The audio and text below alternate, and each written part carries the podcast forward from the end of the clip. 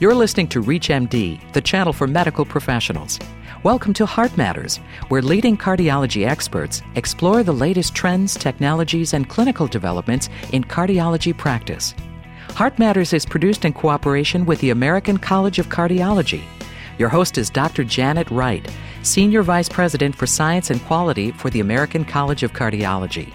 Beta blockers, anticoagulants, stenting procedures, and bypass surgeries. These are all crucial cornerstones of cardiology that have saved and improved the quality of lives for our patients. Yet the underlying causes of coronary artery disease aren't addressed by interventions and medications.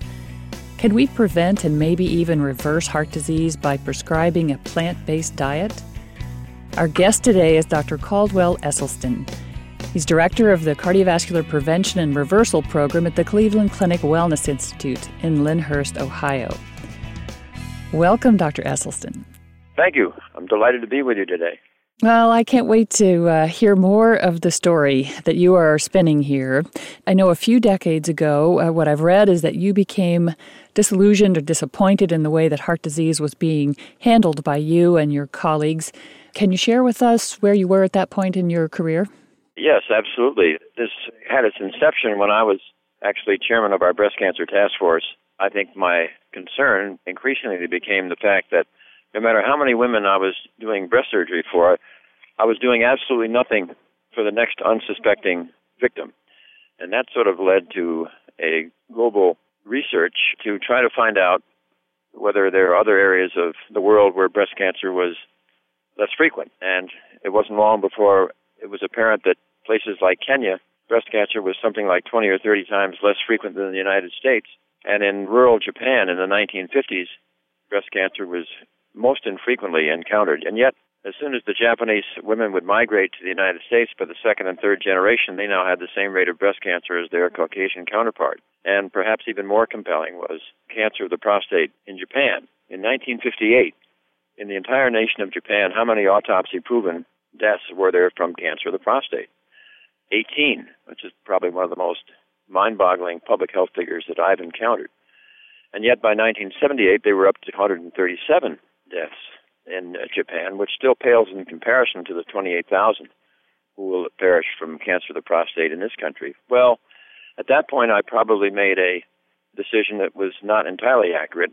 I kind of felt that my bones would long be dust before I could really do some research in nutrition and show a difference in, in cancer. In hindsight, I think that probably was not correct, but nevertheless, the decision at that time was made to really look at cardiac disease, coronary artery disease, the leading killer of women and men in Western civilization, because it was apparent that in any number of cultures in this review, it was quite striking that those that were plant based, uh, coronary artery disease was virtually non existent. And so that was the basis for my initial study that had its start back in 1985 before we ever had any statins, just to see if we could take patients who were seriously ill with coronary artery disease and get them to go plant based and see if we couldn't arrest or perhaps even reverse their disease. I actually uh, love what you've written that coronary artery disease is essentially a benign foodborne illness. Yeah, exactly. I think that we make such a big deal of it, but really, if we get down to the brass tacks of this, there is total agreement among experts that this disease has its inception because of injury to the endothelial carpet, which lines all the blood vessels. And it was really quite striking to understand that if the truth be known, coronary artery disease is nothing more than a toothless paper tiger that need never exist. And if it does exist, it need never ever progress. This is a foodborne illness. And so before we really even had much of an understanding of the endothelial cells, just by mimicking those nations that were plant based and applying plant based nutrition to patients who were seriously ill with coronary artery disease, we found that not only could we stop the disease, but often we would achieve striking angiographic evidence of regression, which is in the book. That was really sort of the foothold and the foundation for where we got started. And you've been directing your efforts not only at reversing or regressing CAD, but also in primary prevention?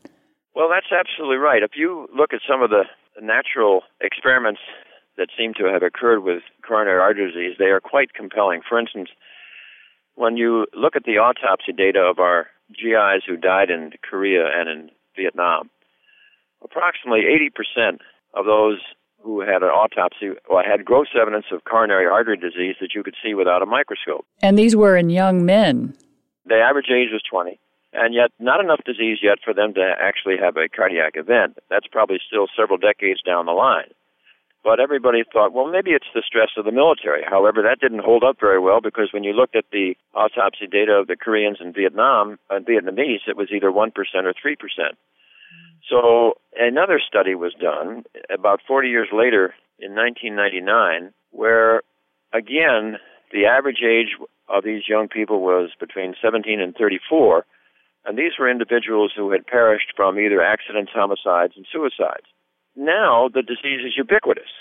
That is, everybody seems to have it. Again, not enough to have the cardiac event yet, but certainly it's quite powerful with the fact that everybody who is exposed to Western nutrition seems to develop this disease. When I was moderating a panel several years ago out in Los Angeles, one of my panel members was Lou Kuller. And Lou Kuller is a professor of public health at the University of Pittsburgh School of Medicine. On that panel that day, as a result of the findings in his 10 year cardiovascular health study, Lou Kuller made the following statement. He said that all males who were 65 and all females who were 70 who have been exposed to the traditional Western diet have cardiovascular disease and should be treated as such. And so that's really quite a statement. Yes, it is. And looking at our obesity and diabetes epidemics, particularly now in children and adolescents, you have to wonder if that disease is working its way back down to childhood. No question about that. It really is does have its inception as a pediatric illness, and I think we have to really persuade our pediatric brethren that the time to really get them started on the right type of nutrition is when they're really quite young.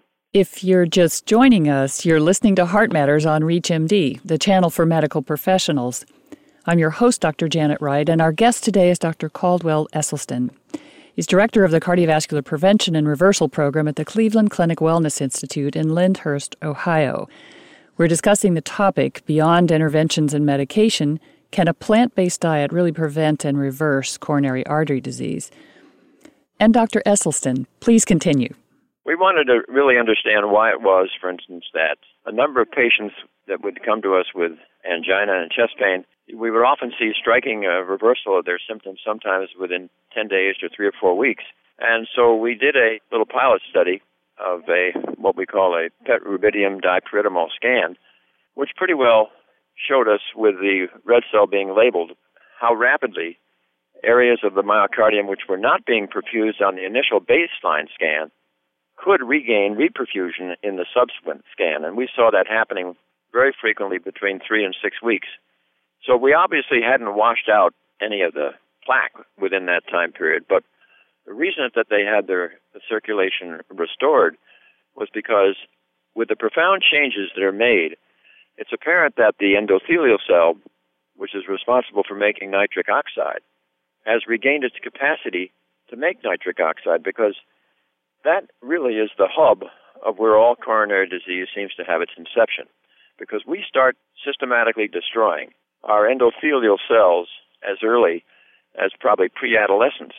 As we destroy the capacity of the endothelial cell to make nitric oxide, we don't have enough nitric oxide to protect ourselves from laying down coronary disease in our 20s.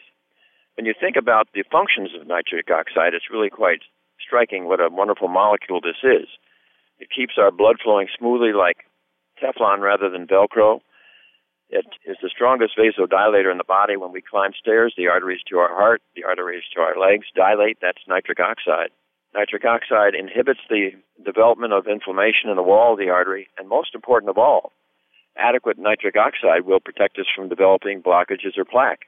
So that really brings us up to the hub of what I think concerns many of us about the present therapy for heart disease it's almost a foregone conclusion amongst cardiologists and physicians that patients won't uh, change their diet. Well, you're actually getting now to a topic that's dear to my heart, and that is behavior change and sort of the. You've created a compelling case here for a plant based diet, but we are humans. How have you helped people adhere to a plant based diet over time? Well, there are two things that I think are so important that we found it works literally over now it's beyond 20 years, I think, is our longest group. The reason they adhere is uh, where we throw the hook is really when they begin to fully understand about the endothelial cell and everything we understand about it in phraseology which they can understand.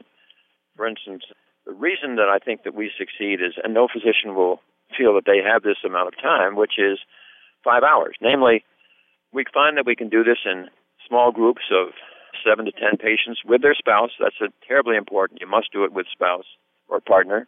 When both parties suddenly understand that the reason they have this disease is not because of the luck of the draw, not because of stress, not because of their genes.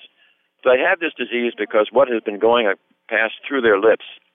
Every time they ingest these oils, olive oil, corn oil, soybean oil, safflower oil, sunflower oil, anytime they ingest dairy, milk, cream, butter, ice cream, cheese, yogurt, and anytime they ingest anything with a mother, anything with a face, they further injure their endothelial cells.